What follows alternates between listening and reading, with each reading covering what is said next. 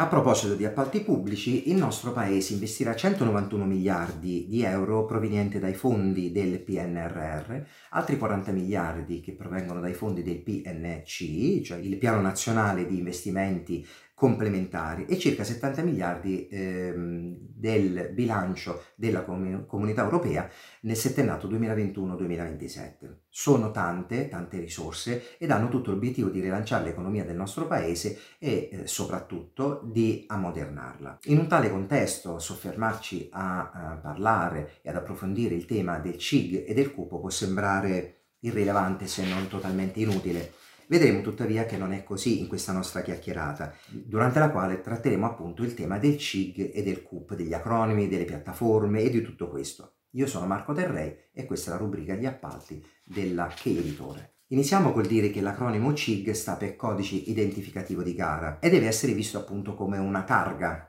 del, della nostra procedura di gara. Viene generato automaticamente da, all'interno del sistema e della piattaforma dell'ANAC, cioè del SIMOG, sistema di monitoraggio delle gare, e a tal riguardo occorre eh, immediatamente, immediatamente fare una precisazione. Non vi è un limite minimo al di sotto del quale eh, può esperirsi una gara senza prendere il CIG. Questo mai. Il CICI deve essere preso sempre per qualunque importo, qualunque sia la vostra procedura, la modalità di procedere, quindi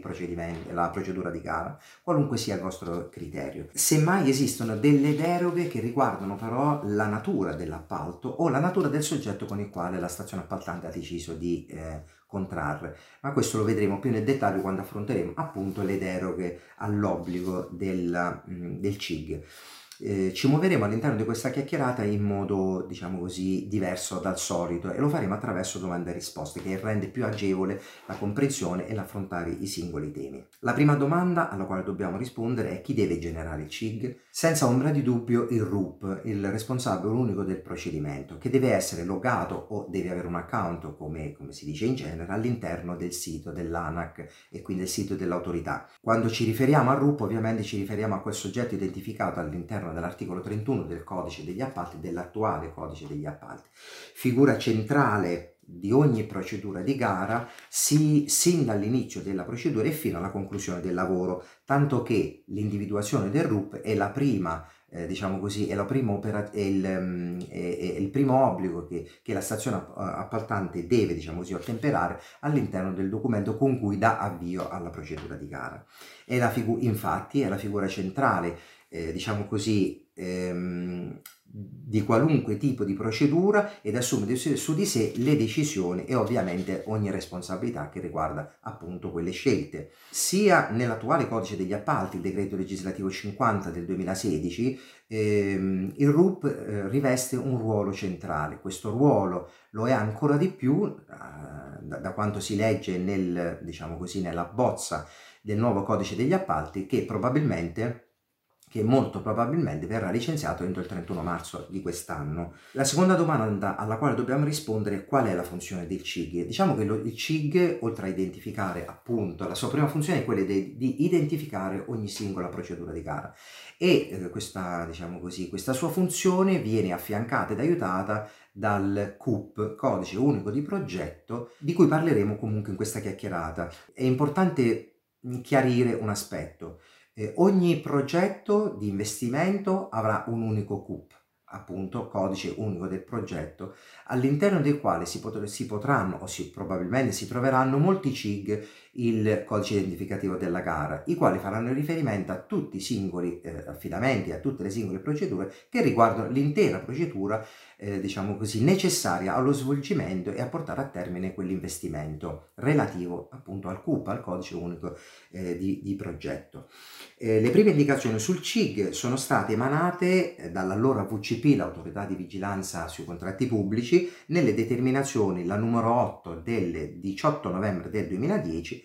e la numero 10 del 22 dicembre 2010. Entrambe queste determinazioni sono state poi superate dalla pubblicazione della eh, determinazione numero 4 del 2011 ancora in vigore e ancora in essere. La seconda funzione è quella legata alla eh, contribuzione di ogni soggetto, ente o operatore economico per il funzionamento eh, diciamo così, eh, dell'ANAC, appunto dell'autorità. Tutti gli enti che pongono in essere una procedura di gara, ma anche tutti gli operatori economici devono eh, diciamo così, eh, versare una somma prestabilita alla, all'autorità e tale versamento, per quanto riguarda gli operatori economici, deve essere dimostrato eh, allegando alla documentazione amministrativa la, ricev- la ricevuta dell'avvenuto versamento. Le somme e gli importi e ovviamente le relative fasce di importi sono aggiornate ogni anno appunto dal, dall'ANAC. La terza diciamo così, funzione, quella più importante, è proprio quella della tracciabilità dei flussi finanziari che viene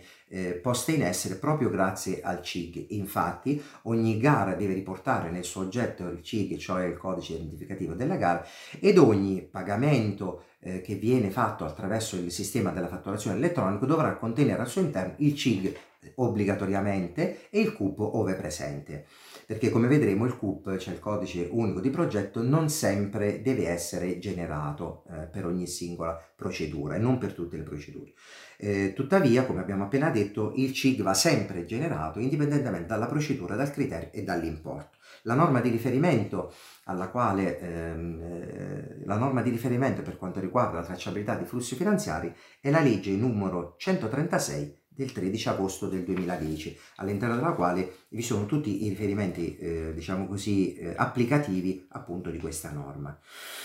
Mm, per chi voglia ulteriormente approfondire eh, gli aspetti legati appunto al CIG, consiglio la lettura del comunicato del Presidente dell'autorità del 16 ottobre 2019 che completa quanto sin qui eh, detto. Sempre in merito al CIG, prima di andare avanti, gio, giova aggiungere che il sistema, diciamo così, eh, di cui oggi trattiamo, cioè del CIG e del CUP, va inserito all'interno del più complesso sistema ehm, funzio- relativo alla funzione di controllo svolto dal MEF e dal Dipartimento della Ragioneria Generale dello Stato in merito al monitoraggio della spesa pubblica.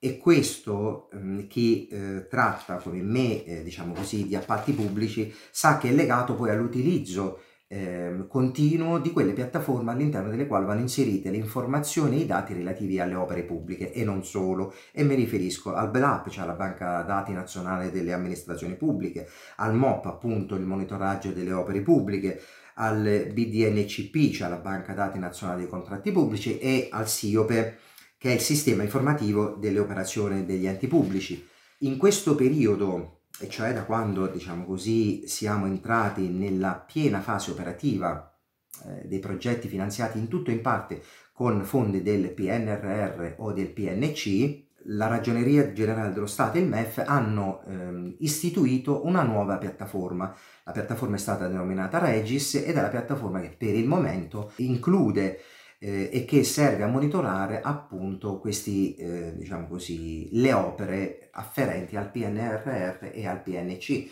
Ehm, tuttavia, ehm, chi come me sta seguendo eh, queste, mh, questi progetti, questi finanziamenti, sa che probabilmente proprio in virtù di una, mh, diciamo così, del desiderio di cercare di semplificare sempre di più il, il, il lavoro eh, delle, mh, della pubblica amministrazione, probabilmente il Regis eh, diventerà l'unica piattaforma all'interno della quale bisognerà inserire i dati eh, anche dopo il 2026, cioè anche quando avremo concluso questo periodo di, eh, di realizzazione di opere pubbliche con questi fondi. Eh, segnalo per chi ne è interessato che proprio in, durante tutto il 2022, ma ultimamente molto di più, sono, eh, diciamo così, sono stati pubblicati sulla piattaforma IFE Lanci eh, diversi webinar che spiegano come eh, rendicontare tutte le spese del, eh, delle opere finanziate in tutto e parte con il PNRR o il PNC all'interno del, del Regis e per chi voglia appunto trovare il materiale può sicuramente eh, rivolgersi e cercare all'interno di questo, del, del, sito di IFEL o di ANCI dove sono presenti appunto tutto questo materiale, sia i webinar che i materiali, le slide delle, degli incontri e anche i manuali operativi. Ma torniamo alle nostre domande e alle nostre risposte. Quanti tipi di CIG esistono? Esiste il CIG ordinario, il CIG semplificato, meglio conosciuto come Smart CIG, il CIG derivato e il CIG Master. Ma partiamo con il più semplice, il, lo Smart CIG. Lo Smart CIG per chi eh, lo utilizza sa che è estremamente semplice, il RUP deve entrare nella sua nella piattaforma dell'ANAC dopo essersi loggato e eh, indicando, eh, compilando quattro, sim, quattro, semplici campi ottiene la, eh, genera il CIG appunto. Un'unica nota rispetto a questo dato è relativo a, mh, agli importi. Eh, all'interno dell'ANAC, eh, l'ANAC aveva collegato l'utilizzo dello Smart CIG agli affidamenti diretti. Eh, prima delle modifiche del, del, DL76 e del DL77 gli affidamenti diretti eh, potevano essere fatti fino a 40.000 euro e lo Smart CIG era stato pensato proprio per questi affidamenti. Affidamenti semplici, procedura semplice. Ora ehm, con il DL76 e il DL77 gli affidamenti diretti sono passati prima a 70.000 euro e poi a 139.000 euro. Questo ha generato qualche problema perché in realtà ci si è posti appunto il problema se l'ANAC eh, avrebbe dovuto adattare il, diciamo così, lo smart CIG a questi importi. E inizialmente questi importi erano stati pensati come temporanei, cioè lo spostamento delle soglie era stato pensato come temporaneo e quindi l'ANAC ha deciso di non modificare appunto questa piattaforma. Questo che cosa significa? Che per un affidamento diretto fino a 40.000 euro si potrà utilizzare lo smart CIG gig nella, nell'attuale modalità. Per tutti gli affidamenti, sempre, in, sempre utilizzando la formula dell'ex articolo 36,2 lettera cioè l'affidamento diretto, bisognerà, ahimè, utilizzare il SIMOG, e cioè il CIG ordinario, del quale parleremo adesso. Per completare, eh, diciamo così, eh, la descrizione dello Smart CIG, Occorre aggiungere che mh, per quanto riguarda lo Smart CIG, il, la piattaforma ANAC prevede la possibilità di prendere un carnet di CIG che è composto da 50 Smart CIG. Questa possibilità è stata generata proprio per quelle stazioni appaltanti che abitualmente generano molti CIG e proprio per evitare di tornare continuamente nella piattaforma è stata, diciamo così, posta in essere questa possibilità. Ogni singolo CIG può essere compilato e può essere, diciamo così, poi confermato successivamente, quindi non ha, non ha, questo, non ha l'obbligo stringente di essere chiuso immediatamente e ha una validità di 90 giorni. Ovviamente entro 30 giorni poi devono essere entro 30 giorni dalla scadenza tutti i dati in esso contenuti devono essere poi confermati ed inviati ovviamente alla, alla, all'autorità. Ultima nota sullo Smart CIG, questo può essere modificato. Personalmente, personalmente eh, non indico mai nel, nel, nella, nello spazio del form eh, destinato al, ad indicare la somma, non indico mai la somma precisa dell'affidamento, cerco sempre di indicare quella somma dell'affidamento più il 20%, per, mm, perché negli anni eh, mi è capitato eh, più volte di dover tornare nella piattaforma ed aggiornare quegli importi che inizialmente avevo indicato. Quindi per evitare che ciò accada indico direttamente una somma leggermente più alta per, per, per evitare appunto di modificarlo. Ovviamente però che ogni volta che eh, entro all'interno della piattaforma ANAC e indico quell'importo, ehm, faccio uno screenshot di quella videata o la stampa della pagina e indico salvandolo, mai stampo, eh, salvo il, il CIG eh, con la data e la somma e ove dovessi avere necessità di cambiarlo lo entro, lo modifico e lo rifaccio per avere traccia di, questi, eh, di queste modifiche. Ovviamente la modifica non deve mai superare il periodo in cui quell'affidamento poi si conclude, proprio perché, perché deve essere legato alla correttezza della tracciabilità dei flussi finanziari a cui abbiamo fatto riferimento fino adesso. Passiamo ora al CIG ordinario, che è quello che viene utilizzato per importi superiore a 40.000 euro anche se noi affidiamo eh, tramite affidamento diretto come vi ho appena detto. Il CIG ordinario viene generato all'interno di una piattaforma diversa da quella che viene utilizzata per lo Smart CIG per una serie di ragioni, perché? Perché come si è detto prima lo Smart CIG, la genera- generare uno Smart CIG è, cosa, eh, è operazione abbastanza semplice, richiede pochi minuti, sono solo quattro voci da compilare, mentre lo, il CIG ordinario invece è più complesso, va eh, generato all'interno della piattaforma SIMOG, sempre di ANAC, di Autorità Nazionale Anticorruzione, e nel complesso la pagina che l'utente si troverà davanti si compone di due macro aree. La prima macro area è quella dedicata ai requisiti di partecipazione e la seconda macro area è quella degli elementi della procedura. Ovviamente non affronteremo in questa nostra chiacchierata eh, tutta la compilazione dei CIG perché non è questo l'oggetto del, appunto del nostro incontro. Appare utile però approfondire alcune, diciamo così, alcune funzioni. Intanto è, è corretto dire che eh, la vita, per così dire, di un CIG si, si suddivide in tre fasi. Eh, la prima fase è quella che corrisponde al momento in cui il CIG viene generato e, eh, e cioè quando al, mh, aperto questo nuovo CIG io ho inserito quindi tutti i requisiti e tutti gli elementi generali dell'appalto e ho ehm, indicato anche eh, diciamo così, la data di pubblicazione del bando o della lettera di invito e eh, il termine ultimo per, eh, diciamo così, per l'invio delle presentazioni da parte degli operatori economici. Questa fase, cioè la fase in cui indico la data del, ehm, del termine ultimo per la presentazione delle offerte, viene chiamata perfezionamento, perché da quel momento in poi quel CIG non potrà più essere modificato e eh, da quel momento in poi gli operatori economici che sceglieranno, che vorranno partecipare alla procedura di gara che abbiamo bandito, potranno entrare all'interno del sito dell'ANAC e eh, prelevare il password che serve per poter fare i successivi controlli. Prima venivano svolte nella piattaforma AVC Pass, adesso invece vengono svolte all'interno della nuova sezione fascicolo virtuale di operatore economico. Conclusa questa procedura di gara si apre la seconda fase della vita dei CIG ed è quella che, viene, che, si, dà, che si avvia quando la procedura di gara è giunta a conclusione, quando tutti i, ehm,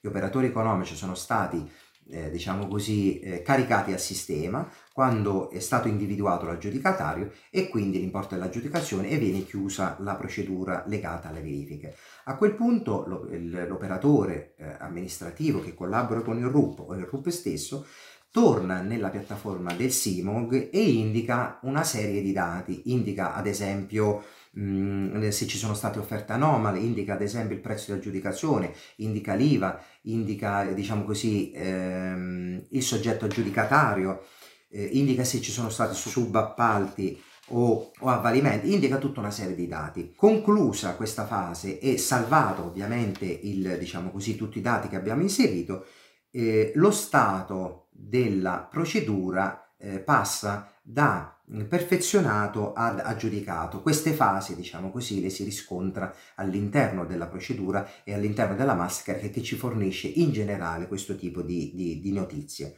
Quindi dallo stato aggiudicato si entra nella terza fase della vita del CIG che è quella legata appunto all'esecuzione. La fase dell'esecuzione come sappiamo può essere anche molto lunga e complessa mi vengono in mente ad esempio i SAL, cioè i, gli stati di avanzamento dei lavori, gli ulteriori lavori, piuttosto che le varianti, molto, tutto quello che, appare, che, può accadere ad, un, diciamo così, ad un'opera all'interno del suo ciclo di vita.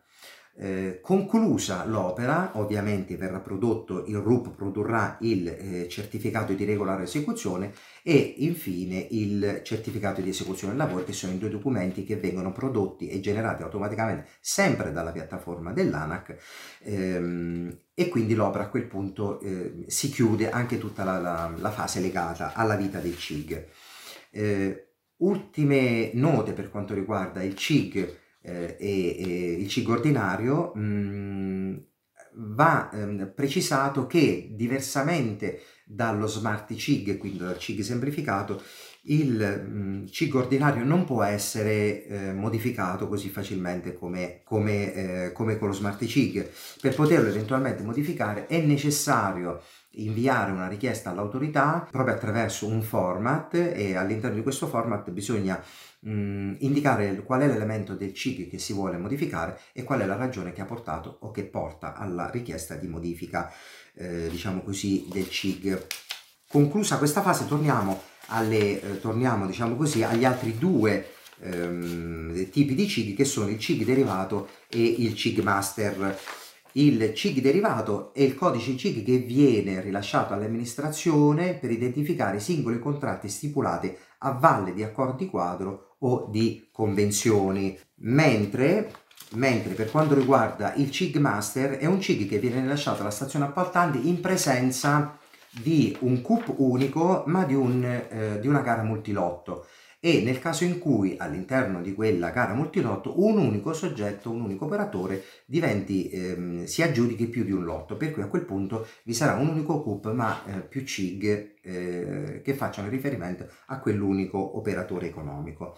Eh, chiudiamo questa parte dedicata al CIG elencando, seppur brevemente, eh, come si era detto all'inizio, alcune deroghe all'obbligo, diciamo così, del CIG e ehm, e sono ad esempio non va richiesto il CIG, il codice identificativo delle gare, nel caso in cui mh, mm, siamo di fronte ai servizi, all'affidamento di servizi di arbitrato e di conciliazione. O ad esempio quando siamo di fronte all'affidamento di contratti di lavoro temporaneo o ancora quando eh, ci troviamo di fronte ad appalti aggiudicato per l'acquisto di acqua o la fornitura di energia elettrica oppure nel caso in cui dobbiamo affidare affidamenti diretti a società in house perché in effetti a quel punto ehm, come voi ben sapete non siamo di fronte ad una vera e propria procedura di gare perché ehm, in virtù del 175 alcune opere o servizi possono essere erogati direttamente dalle società in house così come, preve- così come previsto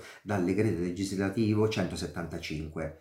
eh, per chi volesse approfondire alcune questioni legate ancora al CIG eh, si suggerisce oltre alle determinazioni già citate anche le FAC sulla tracciabilità pubblicate dall'autorità e reperibili all'interno del sito del nuovo sito di ANAC. Passiamo ora a definire meglio il CUP. Abbiamo già detto che CUP sta per codice unico di progetto e come già accennato precedentemente ha la sola funzione di identificare nello specifico del CUP un progetto di investimento pubblico. Per cui un progetto come quello di cui, di cui molti di noi si stanno occupando, la rigenerazione urbana, l'efficientamento energetico, addirittura gli asili nido, ci sono grandi, tanti, tanti, tanti progetti in questo momento per quanto riguarda la eh, ricostruzione o la costruzione di nuovi, eh, eh, diciamo così, asili. Tutti hanno ovviamente un CUP. La norma di riferimento eh, per quanto riguarda il CUP è la legge numero 3 del 2003 che ne ha determinato l'entrata in vigore appunto dal 1 gennaio del 2003. Come per il CIG eh, deve essere indicato sempre in tutti, in tutti, i documenti di gara, quindi da, a partire dalla determina a contrarre, ovviamente nel, negli avvisi, nella, nei bandi. Io eh, in, in realtà eh, per esperienza inserisco tutti questi dati, eh, sempre il medesimo oggetto con CIG e CUP all'interno della, della, prima pagina di ogni mio documento, anche nelle istanze che predispongo per quanto riguarda eh, le procedure e in merito all'individuazione del soggetto che deve richiedere il CUP si precisa che il DIPE in realtà ha precisato che la responsabilità della richiesta del CUP è attribuita al soggetto titolare del progetto di investimento pubblico cui compete l'attuazione dell'intervento. E aggiunge il soggetto titolare è in genere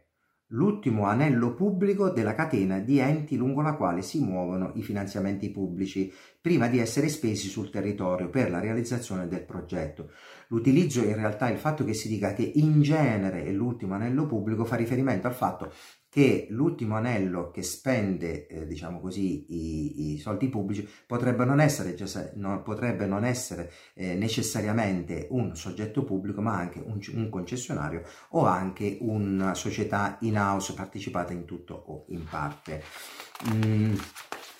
Eh, capita spesso che l'operatore, che l'operatore o il um, pubblico dipendente abbia dei dubbi sul concetto di progetto di investimento pubblico. Il DIPE, cioè il Dipartimento per la Programmazione e la, il coordinamento delle politiche economiche, ha chiarito che per progetto pubblico deve intendersi, leggo testualmente, un progetto di investimento pubblico è un complesso di azioni o di strumenti di sostegno afferenti ad un medesimo quadro economico di spesa eh, e collegati fra loro da quattro elementi. La presenza di un decisore pubblico, la previsione di un finanziamento diretto o indiretto, totale o parziale, quindi con fondi pubblici, con risorse, quindi con risorse pubbliche, l'indicazione di un comune obiettivo di sviluppo economico e sociale e la definizione di un orizzonte temporale. Per tale ragione giova precisare che il CUP non deve essere generato solo per gli interventi di lavori pubblici, ma può esserlo anche per, ehm,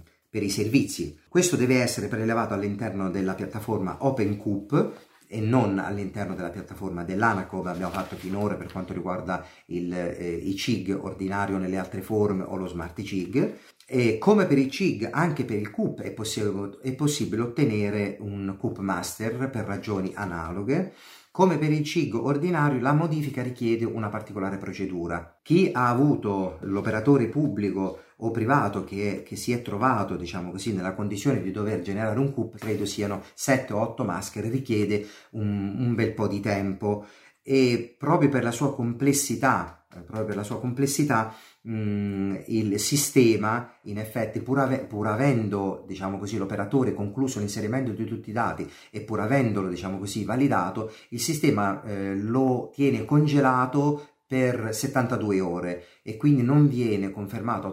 non vengono confermati automaticamente tutti i dati per 72 ore. In questo lasso di tempo l'operatore può tornare nella piattaforma e modificare il mm, e, e modificare appunto alcuni di quei dati. Se eh, l'operatore dovesse, o il RUP dovesse rendersi conto che cioè, vi sono degli errori e che questi vanno ovviamente vanno modificati, vanno aggiornati, vanno corretti, ahimè è necessario una richiesta direttamente alla funzione eh, del DIPE per, per, poterla ovviamente eh, modificare.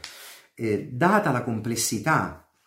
appunto di cui si è appena detto per la compilazione del, del CUP e dato la necessità di procedere ehm, celermente alla, diciamo così, almeno per quanto possibile, ehm, alla definizione dei progetti finanziati in tutto o in parte con i fondi del PNRR e del PNC, ehm, il, diciamo così, i ministeri hanno fatto uno sforzo ulteriore e per quanto riguarda la generazione dei CUP hanno eh, previsto, eh, diciamo così, eh, la predisposizione eh, di CUP semplificati.